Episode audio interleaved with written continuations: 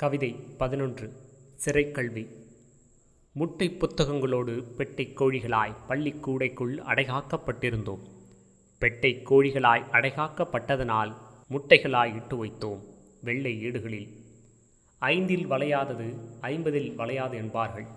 ஐம்பதில் வளைய வேண்டிய முதுகெலும்பு ஐந்திலேயே வளைந்துவிட்டது புத்தகத்தை சுமந்து சுமந்தே ஒட்டகத்தின் முதுகை பெற்றோம். முதுகெலும்போடு போகட்டும் என்றிருந்தோம். இப்போது மூக்கெலும்பும் சுமைதாங்கியாய். மூக்கு கண்ணாடி சுமக்கிறதே. வினாத்தாளில் கேள்விக்குறிகளை பார்த்து பார்த்து கேள்விக்குறிகளாகவே ஆனது எங்களின் முதுகெலும்பு மட்டுமல்ல எங்களின் எதிர்காலமும் தான்.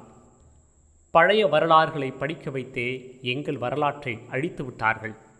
விளையாட்டு மைதானத்தில் விளையாடிய வினாடிகளை விட வினாக்களுக்கு விடை தேட விரயம் செய்த வினாடிகளே அதிகம்.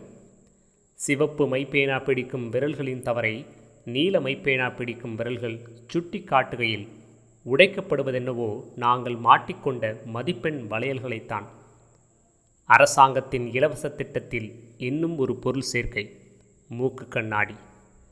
பெற்றோரின் வியர்வை மழையில் பிள்ளைகள் காகித கப்பல் விடுவதற்கு பள்ளிகள் கிழித்து கொடுப்பதென்னவோ கட்டண ரசீதைத்தான்.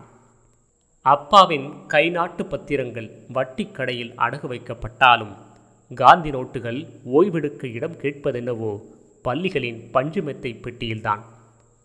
பன்னிரு ஆண்டு சிறை தண்டனையில் தேர்வு ஜாமீன் எழுதினோம். காவல்துறைக்கல்ல கல்வித்துறைக்கு. சான்றிதழ் கொடுத்து விடுதலை செய்கிறதே பள்ளிச்சிறை.